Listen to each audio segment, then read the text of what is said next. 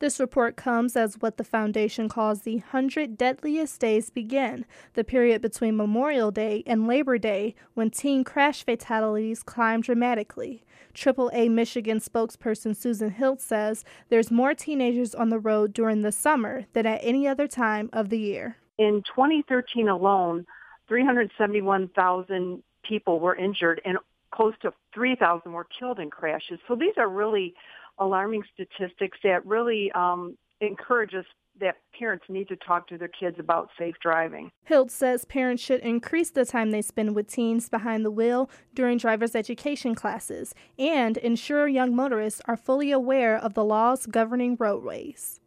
I'm Brianna Tinsley, WDET News.